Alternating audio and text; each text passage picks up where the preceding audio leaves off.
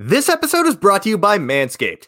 Manscaped is the premier male grooming company with the Star Lawnmower 3.0 trimmer, and we want to be able to share the savings with you, our awesome listeners. So you can use the promo code BLUECHIP, all one word, to get 20% off your next order. Don't let your balls down, get the Lawnmower 3.0. Your balls will thank you.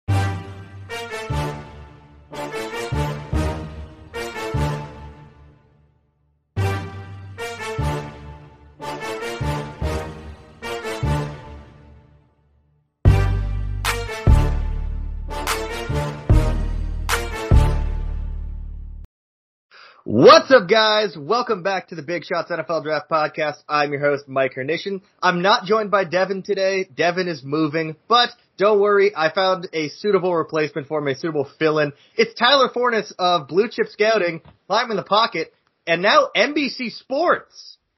Tyler, how are you? I'm a big boy now, Mike, and it feels good. That's right. I figured I would drop the NBC Sports so that you didn't have to. Uh, No preview pod this week, obviously with Devin and I not being here. I tweeted out my picks yesterday. Uh, Devin has, uh, also tweeted out. Um, mostly because by the time you listen to this on Friday, two ranked games will have already happened, so it doesn't make any sense to do that. Uh, so Tyler and I are just gonna talk about some, uh, some prospects that have done really well this year raised their stocks and some guys that have really underperformed. So Tyler, since you are the guest, why don't you get us started? Absolutely. And first, I, I just want to say one, thank you for having me on, and two, Absolutely. um, R.I.P. our chance. Coastal broke my heart last night. Um, it really hurt. But let's kind of start with Coastal, and I want to talk a little bit about uh, quarterback Race McCall. And I think he really has raised the stock, and he's a very interesting prospect because they play in one of the more unique offenses I've ever seen. Very RPO, shotgun triple option heavy he does a, they do a little bit of everything out of that offense, but McCall himself is not a running quarterback. He is a passer, but he's incredibly accurate. He's got good juice on his, with his arm. But when he throws the football, his left foot's in Long Island and his right foot's in San Diego. I don't understand why it makes sense, but it just does. And if somebody can clean up his mechanics, I think he has a real future in the NFL. I don't necessarily know if that's going to be this year. This year is intriguing because if he has a phenomenal draft process along with the skill sets that he possesses and the accuracy and touch that he places on the football, he could be a very high draft pick because there is no great quarterback this year. But at the same time, do you want to be in a class where there's everybody knows there's no great quarterback? So I wouldn't be shocked to see McCall come back another year, but he's played really well and he's opened eyes. Yeah, absolutely. I mean, I, I don't think it was a, a shocker that I had him as a fifth coming into the season. Uh, you know, there was a lot to like, but there was so much that needed to be cleaned up. And for the most part, aside from the, you know, the spacing of where his feet are, like you said, uh, everything seems to have improved greatly. He's like, uh, completing at 79% or something insane like that on the season. Uh, he had a 100% completion game. Granted, I think it was against UL Monroe, so take that with a grain of salt. But that UL Monroe defense picked off Malik Willis three times, so maybe mm-hmm. not. This, I mean, I think right now he's he's definitely worked his way into the day two conversation. It's just how high are you willing to take a guy like this? But granted, he's a redshirt sophomore at Coastal Carolina. Imagine saying this three years ago. Yeah, Coastal Carolina has had quite the rise. Jamey Chadwell has that team playing really well. They have other really good prospects, Jeff Gunter, Isaiah Likely, and the fact that he is Jaivon Heiligh, the yeah. other wide receiver for him. Yeah, and Likely is the number four, and he had Likely four touchdowns. Um, I can't remember who it was against. Uh, uh, Arkansas State. Oh yeah, Arkansas State. Stop starting Blackman. It's really not that hard. He's not uh, it. You he, stop making not. him like fetch. There's our first Mean Girls po- uh, reference on the podcast. I'm gonna go with a with another guy that that's definitely raised his stock. Uh, Zach Charbonnet out of U- UCLA, the former Michigan kid. Um, I didn't think he was going to be draftable based off of what he showed at Michigan, but he's got into that Chip Kelly offense and I mean, it's, I shouldn't be surprised it's a running back in Chip Kelly's offense, but he's putting up numbers. He's consistently just you know, breaking off long runs. He's a smooth runner. He protects the football in a running back class that really has lost a lot of the luster we thought it had at the be- at the beginning of the year. You know, after the top three, it's a complete crapshoot. You know, is Breece Hall in your top three? Is Kyren Williams? Like, it seems to be Isaiah Spiller, Kenneth Walker, and then a just complete cliff. Maybe Zach Charbonnet is playing his way into like round two, round three, which given that he was a late round guy the first couple weeks or coming into the year, that's a pretty impressive jump in a new offense. No, it absolutely is. And I think it goes to the show the future value of the transfer portal and these guys because there's so much unknown with these high school prospects. Like these college coaches just can't watch everything from everybody. Mm-hmm. They're, they're taking a look at as as condensed as they possibly can to try and look at traits they can develop. And sometimes traits don't develop. And, or you have guys that just happen to be better or the traits develop faster. And then you get a guy like Charbonnet lost in the shuffle at Michigan who ends up going to UCLA and those traits really start to pop off. And especially Chip Kelly, for all the crap that he gets, he knows how to run the damn ball. And it's very evident with UCLA. They have a senior quarterback who can be spotty with his decision making, but you put Charbonnet in the backfield and he's able to really counterbalance that with a great rushing attack. And I think you're right. He's, he has played himself into a really good position come draft season. All right, who's your next guy? Do you want to go someone who's, who's still impressing, or do you want to go with someone that needs to pick it up? I'm letting you dictate the flow of this. Fair enough, fair enough. I'm going to go with uh, somebody who has not impressed. And I'm going to start with Wisconsin's Graham Mertz. Mertz had a lot of hype coming into the year. He, last season, he, he started off that Big Ten schedule throwing four touchdowns, and everybody's like, whoa, is this guy for real? Like, they called him the Kansas Cannon, the highest rated quarterback that Wisconsin has ever signed. And all of a sudden, this year, he's absolutely booty. And he's, he's terrible. And he turned into every Wisconsin quarterback ever other than Russell Wilson. I was gonna say, other than Russ. Look, I don't count him as a Wisconsin quarterback. He is an NC State quarterback to me. Um, and I, to be honest, he's kind of the genesis of the transfer portal if you think yeah. about it. Uh, so he's, he's a Wisconsin quarterback. He's, he's got raw talent, but he's just bad. And if he wants to turn himself into an NFL prospect, he needs to have a really good bounce back junior year and then even a good senior year in order to really uh, make himself suitable for the draft because what I've been seeing on the field, his poor decision making, his inability to read and process things quickly, uh, has not been uh, conducive to being an NFL prospect. I'm gonna go with another positive player. Uh, I don't know. I just feel like I'm in a really good mood. I'll be I'll be nice to people for once today. I am Canadian. I should live up to the meme. I'm gonna go with Evan Neal. Now that's gonna sound a little surprising to some because Evan Neal's been getting top five buzz all year. But if you follow me on Twitter at Mike H underscore draft, by the way, um, you would know that I'm not a very big Evan Neal uh, fan, or at least I wasn't over the summer. I didn't think he had great balance. I thought that he played too heavy. Um, he ended up on the ground far too often last year. Yes, there were plays where he was sending dudes flying, but there were an equal number of plays where he misses a block entirely because he's trying to send someone flying and he ends up eating dirt. This year, that has gone away. Now he actually is starting to play it like a top five pick.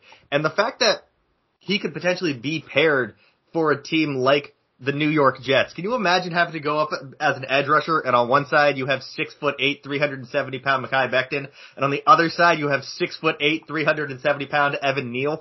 That is terrifying. The Jets would have the scariest run blocking team in the NFL history, it seems like. Um, but no, like he got a lot of Mekhi Becton hype, which I didn't quite understand. I compared him over the summer a little bit more to like Bryant McKinnie, you would know as a Vikings guy. Yeah. That kind of big, like, hoss, absolute kick the crap out of you, but you're gonna have to deal with some mistakes every now and then. But Neal has definitely cleaned up his technique. His balance looks a lot better, and I'm way more willing to, to spend a top 10 pick on an Evan Neal this year.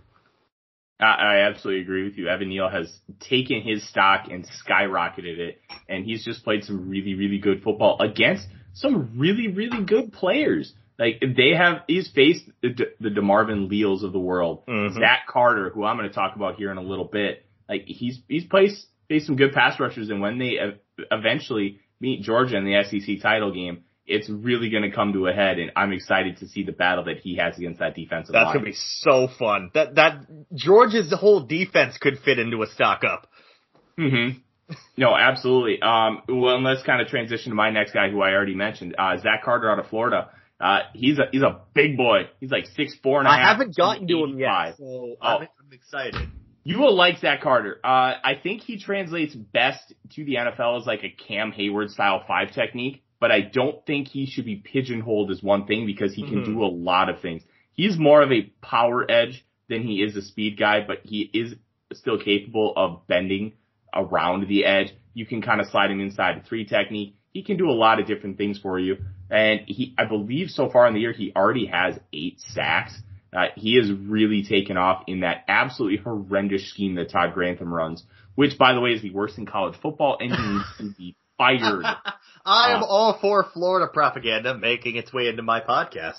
Yep. Um, obviously, I'm a I'm a big Florida fan, but uh, what Zach Carter has done from a strictly draft perspective has been really impressive because he's always had the skill, but he he just never quite reached his potential, and we're really starting to see it now. And I'm very intrigued to see how the NFL uses him because how he gets used in the NFL, I think, is going to determine more what his ceiling is than him himself because he is a very unique player at the edge position for today's football.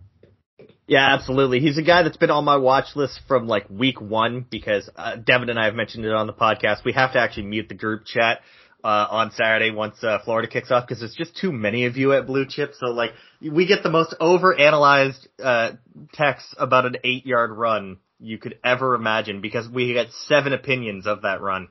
AR-15, let's go. I, I'm I, now it's my turn to be mean, and here's how mean I am, Tyler. I'm gonna go for a three for one special on this one because they all play the same position. I am going with three specific running backs that I had high hopes for coming into the year. One is Eric Gray, the former Tennessee kid that's now at Oklahoma. Uh, one is Bam Knight, the running back at NC State, and the other one, the last one, is Leddie Brown at West Virginia all for very different reasons. Um, Eric Gray, there was a lot of hype coming in. Some people even had him as RB1 in the class. And he's done okay with his touches, but his touches as the season goes on, has gone on, and as the Big 12 guy, I've noticed this, he's getting less and less and less work in that Oklahoma offense. The, You the know- lion's share is going to Kennedy Brooks, and Brooks is making the most of those opportunities. But that's a Lincoln Riley thing. That I is a Lincoln Riley thing. Eric Gray, and it, it's really tough to parse that out because like Gray has done well with his touches, but Lincoln Riley just wants to run Kennedy Brooks. I, I get that. And, and here's the thing. We've seen running back twos in offenses be the better player. Like we saw that with Tennessee a couple years ago with Alvin Kamara over Jalen Hurd. Flashback to Jalen Hurd being six four and playing running back, Mhm. um, before he converted to tight end. Uh, but like, it just seems like Gray isn't going to get as much opportunity because Kamara was still for to keep that comparison going was still getting a lot of work in that Tennessee offense. He just wasn't the focal point. It's now getting to the point where like Eric Gray's getting like three or four touches in a game, which i is he going to put enough film out there? Maybe he might have to come back next year, which might ding him a little bit more because we're talking about a senior running back. Bam Knight, he's just completely lost uh, the faith from uh, head coach Dave Doeren. They they much prefer to give the ball off to Ricky Person Jr. in that offense, and then Leddie Brown just has no creativity or field vision. It seems everyone likes to talk about that 75 yard run that he uh, he put up against uh, Virginia Tech, but outside of that run, he averaged I believe 2.8 yards per carry. He had a 2.4 yards per carry uh, game against Long Island University. Uh, he's just he's definitely not making the most of it. There's not a lot of juice, not a lot of creativity, not great field uh, vision, and he's running behind a pretty decent offensive line. Like I think their right guard Doug Nester is pretty pretty good, the former Virginia Tech kid, but he's running behind a decent offensive line and not able to do anything with it. Which that's major red flags for a guy that already doesn't have an elite trait like uh, speed or receiving ability. All very fair points. Um, but I'm gonna finally take it negative, Mike. And drum roll, please. I I actually I'm gonna I'm I'm gonna take it a little bit of a different route. I'm gonna go John Metchie. Um, we talked about him as Sad. the as the uh, next like Henry Ruggs, next Jaylen Waddle type player, and I just don't think he's lived up to that. I think he is a really good player. He's good with the ball in space, but he's been massively overshadowed by Jameson Williams, who is not getting enough love right now. He is a guy, and I think that he could easily be a top five receiver in the class if he chooses to come out this year. And I, I just think Metchie with the top 10, top 15 early hype has not even come close to living up to that. I think he should consider staying at school, in school one more season because of the depth at the top of this class. And he really needs to refine some of those things that made Ruggs and Waddle special because he needs to pair his elite level speed with a little bit better technique. No, I totally agree with it. And obviously, I, I was really excited for John Metchie to finally be wide receiver one at Alabama because he is Canadian, and I am such a homer for those Canadian boys. But you're absolutely right. Jameson Williams has been the clear number one target. There's a connection there with Bryce Young, and Metchie just hasn't gotten it going yet. Um, I think a team's still gonna like him because he is a solid blocker. He's a good route runner, but he just hasn't really shown the what we expected from him. Now, if he comes out, is he a second or a third round pick? Sure. But that's not exactly what we were hoping for. We were hoping for another guy that Alabama could just produce in round one like they've been doing for the last four or five years. And we haven't gotten that. So I, I'm totally on board with, with what you're saying there. I'm going to go back to being positive. Um, I don't think that this is a necessarily a great tight end class. I don't think we're at 2020 levels of bad tight ends where I didn't have any graded in the first two rounds. But I think one guy that's definitely ta- uh, done the most in a, pardon my language, a shitty situation there is Trey McBride at Colorado State because Yeah. he was off of a lot of radars because the Rams just aren't good and that offense is very pedestrian. Shocker with Steve Addazio as head coach, but he's been their entire offense this year. And it's getting to the point now where, you know, he's, I think he's leading the Mountain West in receiving yards. If or no, he's leading the Mountain West for receiving yards by a player that's not a wide receiver. He's among the league, uh, the, the nation's leaders in receiving yards for a tight end. He's, he's their entire offense. If he's off the field, they're completely screwed. And in a tight end class where Jahleel Billingsley has been in and out of the doghouse with Nick Saban, Jalen Wydermyer is not a great athlete. Trey McBride might end up being the first tight end taken.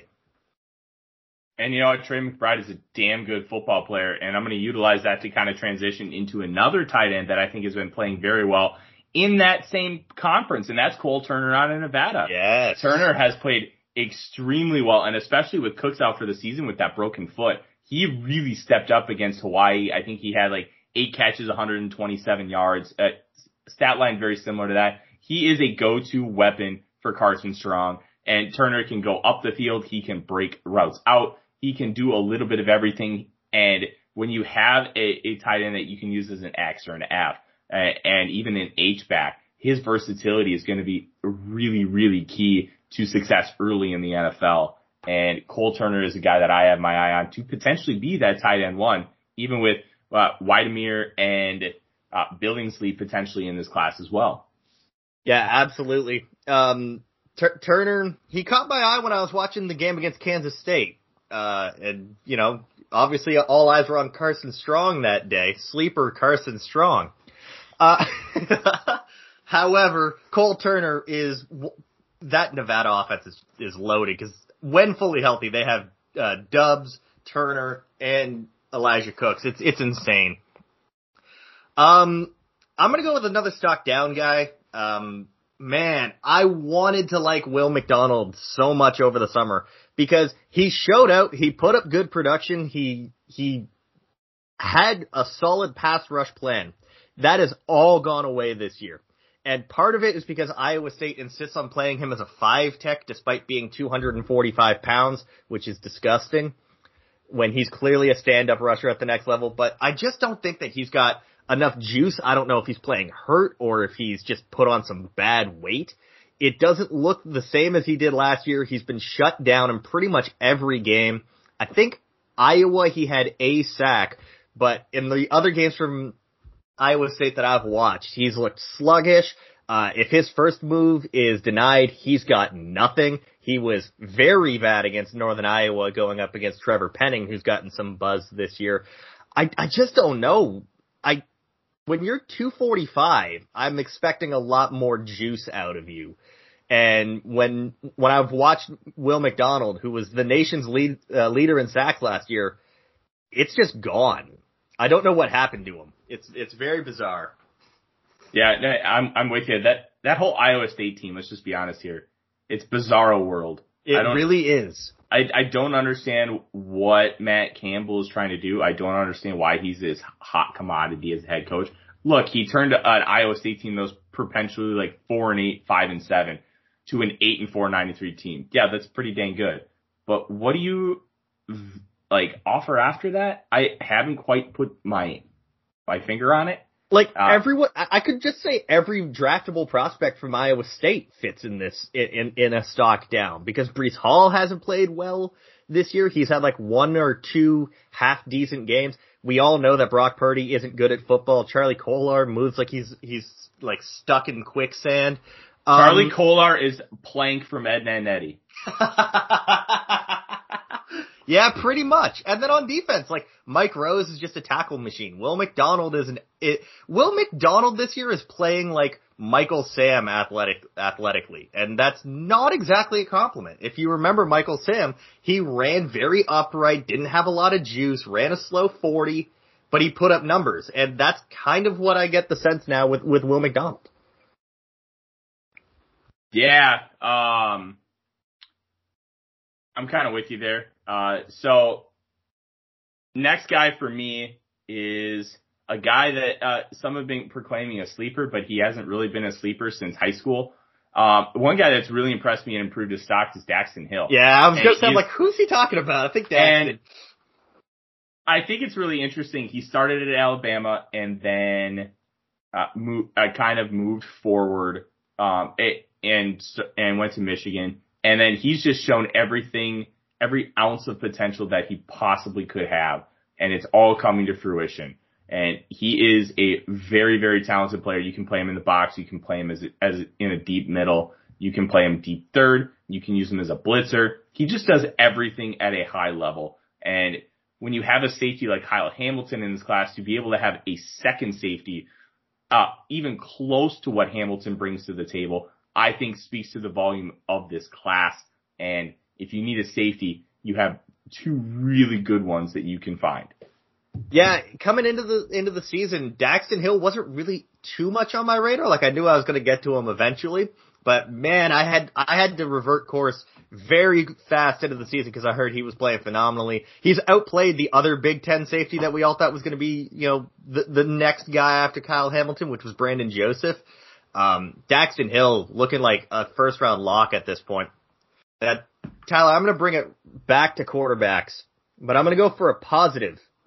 I, we've seen a lot of negativity around this quarterback class because all the guys that we thought were going to be the top guys have played like crap, uh, except for Matt Corral. But I'm going to go with a guy that every year there's that guy that's a, a day three player that everyone manufactures it, it either artificially or naturally because of uh, play improvement. This year, I think it's a bit of both with this guy, Kenny Pickett out of Pittsburgh. Now he's been in college for what seems like 13 years. I swear he's older than me, which is saying something. He might. He's older be, than me, Mike. I was gonna make that exact same joke, so I'm glad you saw that one coming. Kenny Pickett's been in college forever, and he worked. I want to say he worked with Quincy Avery over the, or no, it was Jordan Palmer. I couldn't remember which uh which QB guru, and any of the mechanical issues he was he had been having from his uh, freshman campaign because he's been there as a starter since he was a true freshman through till now. They seem to have gone away, and he's much more willing to throw the ball downfield. He's reading the field so much better, making really solid decisions, and he's that Pitt offense is somehow high powered, which I never thought I'd say with Coach Narduzzi at the helm. But that Pitt team is really good and Kenny Pickett is a big reason why. I know the last time we all got very excited about a Pitt quarterback was uh, Nathan Peterman, but uh, Kenny, but Kenny Pickett, he might actually play his way into round one, which is something no one could have seen coming. Listen, the Gil Brandts of the world are going to tell you seven and three quarter inch hands make him undraftable. So that is, is going. Are his hands that small? From what Jeez. I've heard, yes. Those are smaller uh, than mine. So you remember Daunte Culpepper? Yep. 6'4", 265, had every trait in the book that you would want in a starting quarterback, but he had nine inch hands, which was like the minimum threshold. He, he set an NFL record at the time. I don't know if it's been matched yet. It might have been matched by Eli or Daniel Jones. Um, he, he fumbled the ball 26 times in 2002 or 2003. Oh. Yeah. Um, the small hands thing isn't a deal breaker, but it, it, there's a reason why they talk about it. No, it, you're right. It's the reason why I never played quarterback. I have really small hands. No, um, the reason why you never played quarterback is because you stink, Mike. That too. All right, let's let's do another stock down, and it's a guy that I had a lot of faith in um, early in this process, and I still have some faith in, but I just have too many questions, and that's Malik Willis, the quarterback out of Liberty. His game against Louisiana, Louisiana Monroe, I watched live, and he just had to play hero ball. Uh, his that offense doesn't suit him nearly to the level that uh, it did last year. He's not really showing any growth inside the pocket. But then again, that offense doesn't really give you the opportunity to grow within the pocket. It's a very weird situation for that, for him. It's, he's kind of living the same thing that Sam Howell is. That offense is really holding him back. He has all the arm ability, uh, but he panics within structure. He just wants to uh, play hero ball and run around and make plays. But the off platform stuff is incredible. Mm-hmm. Even though the off platform stuff is great and you need an element of that in today's game, here's the thing. You have to still play within structure. Structure is where games are won. If you play well within structure, you'll be fine. If you get blown up, that's when you have to play outside of structure. But the Mahomes, the Brady's, the Rodgers, the Wilsons, they're still doing their best work within structure. And if Willis just can't ever figure that out, and I know people talk about him as a 23 year old prospect, which I get. But this is only his second year as a starting quarterback. So I'm not as worried about that as some others. Now, if Kenny Pickett was doing these kind of things as like, it feels like a 10 year starter at Pitt, that's a whole different story, right? Mm-hmm. Uh, I, and he can run the football. He's the best runner at the quarterback position we've seen since Lamar Jackson. And you could, you could put him on par with Lamar Jackson as a quality runner. They just run differently. Uh, Willis is much more of a powerful guy. He's going to kind of run right at you, run you over. Lamar is a complete speed demon and he's going to try and juke you out of your shoes. But Willis needs to play within structure in order to be successful. I don't know if he's going to get that chance. And that really worries me. And at, just as a prospect, it's really hard to even take this guy like top 20. Like, uh, he's going to be a back end of the first round trade up just to get the fifth year option kind of player. And going into the season, I didn't think I would be talking about that. No, and, and you know what? You, you you mentioned it. Two year starter at a school like Liberty, but it's not like he's just some scrub that just like happened to uh to put up some good numbers and, and get on people's radars. Like he was a five star or four or five star commit to Auburn initially and transferred because they preferred Bo Nix, which I don't know. Uh, there's a joke in there somewhere, but I don't look, know where look, it is. I don't blame them for picking Bo Nix. Bo Nix in that first game beat Oregon on a neutral field to the last second oh, comeback. Oh, I know, but he's that... got every tool. He just can't keep it together every single game consistently. There you go. That's that's his problem. It's it's not natural ability. He has it. He's just Bo Nix, I guess is the best way to say it. Now I know we're running a little long on time. I know that you have another commitment, so I got I got one more, and then I don't know if you have another one. I do. But all right, cool. I got I, again another two for one, but this is a positivity two for one. They both play on the same defense. Uh, one had some high expectations, the other one didn't. I'm gonna go with two guys at Georgia in uh, Jordan Davis, uh, the defensive tackle, and Nakobe Dean, the linebacker. Now I'm gonna start with Davis. I liked Jordan Davis over the summer. I just had questions about whether or not he could stay on the field consistently. I mean, cause the last couple years, he's been a starter, but you know, midway through the third quarter, he's, he's looking for the sidelines. He wants to come out. He needs a breather. And he's been on the field far more this year, and he has been possibly the best defensive lineman in the country this year. Uh, he is just an absolute brick shithouse, for lack of a better term. Uh, monster against the run, throwing offensive linemen everywhere. I'd love to see him go up against like Tyler Linderbaum. I just need that to happen.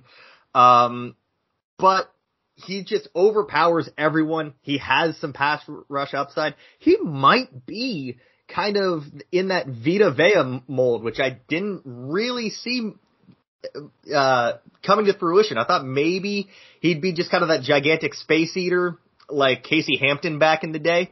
Uh, but good no, old Casey Hampton. Yeah, good old Casey Hampton. K- Casey Hampton, Corey Simon, throwing whichever 340 pound nose tackle you want, uh, with that one. But no, he's definitely going to be a guy that's on the field 70, 80% of, of, the snaps once he gets it going, uh, at the next level. And then Nakobe Dean, um, he might be the smartest linebacker in the entire country. Uh, they mentioned it in the Clemson game. He's like an uh, uh, aeronautics engineer student. Uh, and like a 4.0 GPA in that. So, you know, he just kind of watches film whenever he has the chance and he's not building, you know, space, uh, crafts.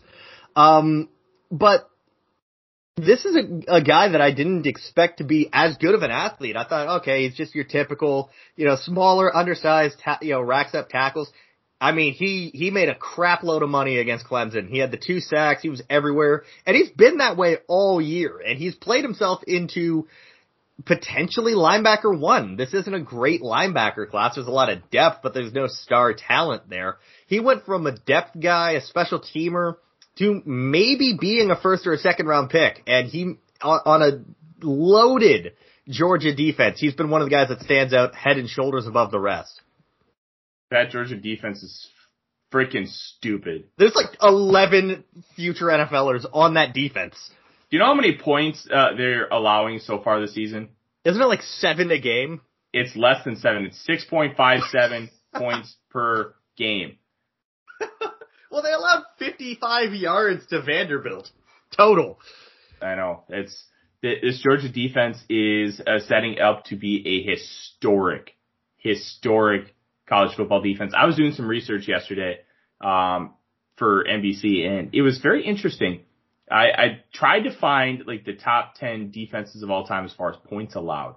I couldn't find a specific stat, but what I did find was there is a Tennessee defense in the 1920s that allowed 1.3 points per game. Mike, 1.3. Did they allow like 10 points all year? Uh, that, that's about the only thing I can think of. Yeah, yeah, 1.3. If we're talking like a 10 game season, cause it was the 20s and I don't think a lot of teams had, so you're talking maybe like an 8 or a 10 game season. They allowed like 13 points all year. Mm-hmm.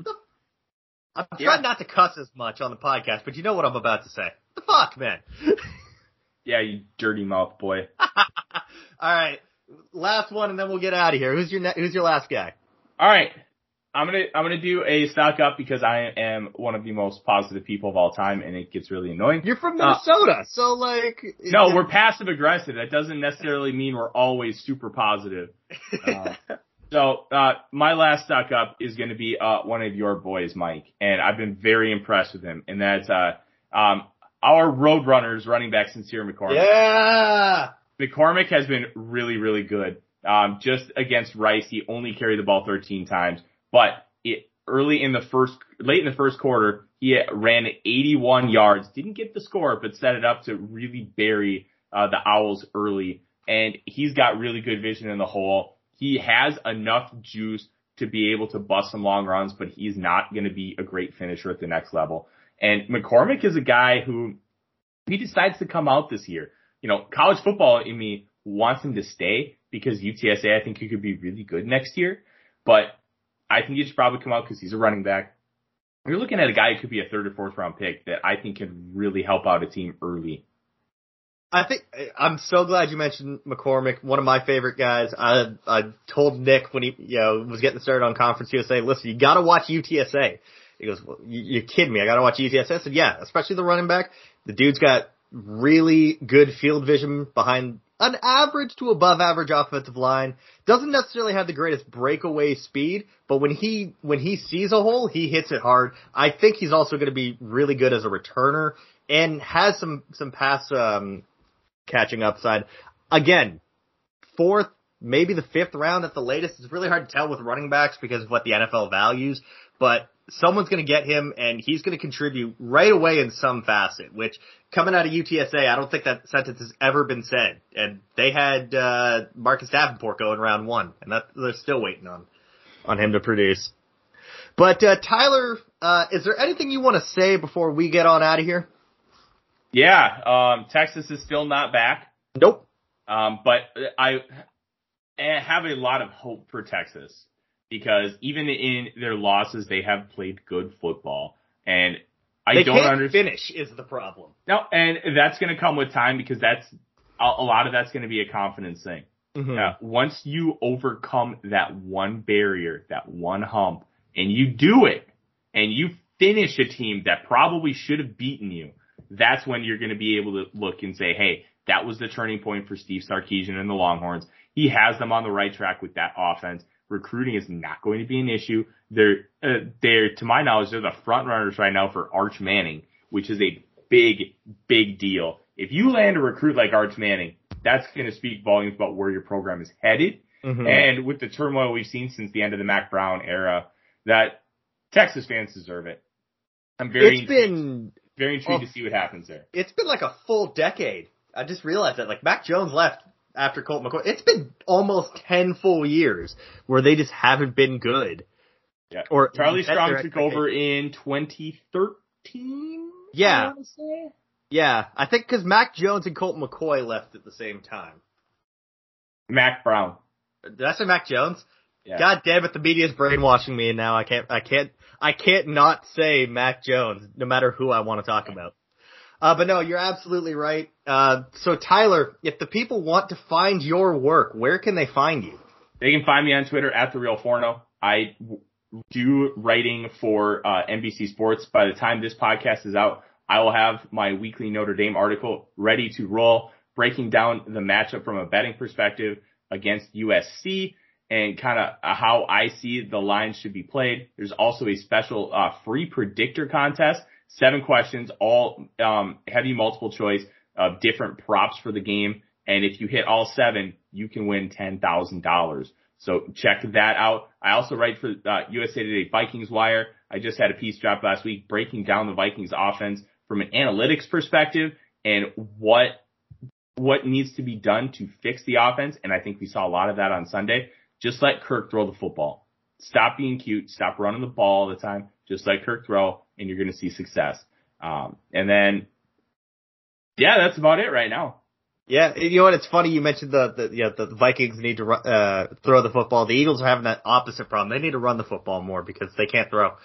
They Um, need to throw the football over the freaking middle. Run mesh. Run RPOs. Stop only throwing to the outside. I mean, Did you see his pass map against Tampa Bay? oh yeah, yeah, square peg, round hole, meat. That that Look. that's been the Jalen Hurts experience. I, I like Jalen Hurts more than most, and I think he can be the guy in Philly, but he's got to be willing to throw a ball over the middle, and they need to design things for him to throw over the middle. They need That to offense five plays. yeah, it's uh, yeah. I run uh, the veer. It's oh, what's what's the freaking line? Um, I run the veer. Run six plays. Just give it time, like Novocaine. It always works. There we go. I still put to the quote, and I don't care. All right, but yes, you can find uh, Tyler on Twitter at the Real Forno. That's gonna do it for today, guys. You can find me on Twitter at Mike H underscore Draft. You can find Devin at Real D underscore Jackson. Follow the show on Twitter at Big Shots Pod. Follow our work over at Blue Chip Scouting. Follow Blue Chip Scouting at Blue Chip Scout. All the ad reads are going to be at the end of this because I wasn't going to bother and take time out of Tyler's day to throw in an ad read.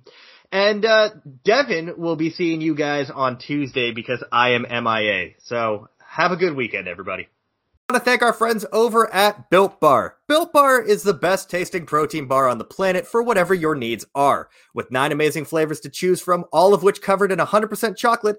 Oh, by the way, guys, they have several monthly special offer bars as well, all of which have up to 19 grams of protein with only 4 grams of added sugar and 4 grams of net carbs. Built Bar has whatever you're looking for, whether you're looking for a delicious snack, a pre or post workout bar, or need to keep up with your macros. Built Bar is a top of the first round protein bar. See what I did there? Draft puns. Head on over to builtbar.com and use the promo code Big Shots for 10% off your next order. That's Big Shots, all one word, 10% off your next order at builtbar.com.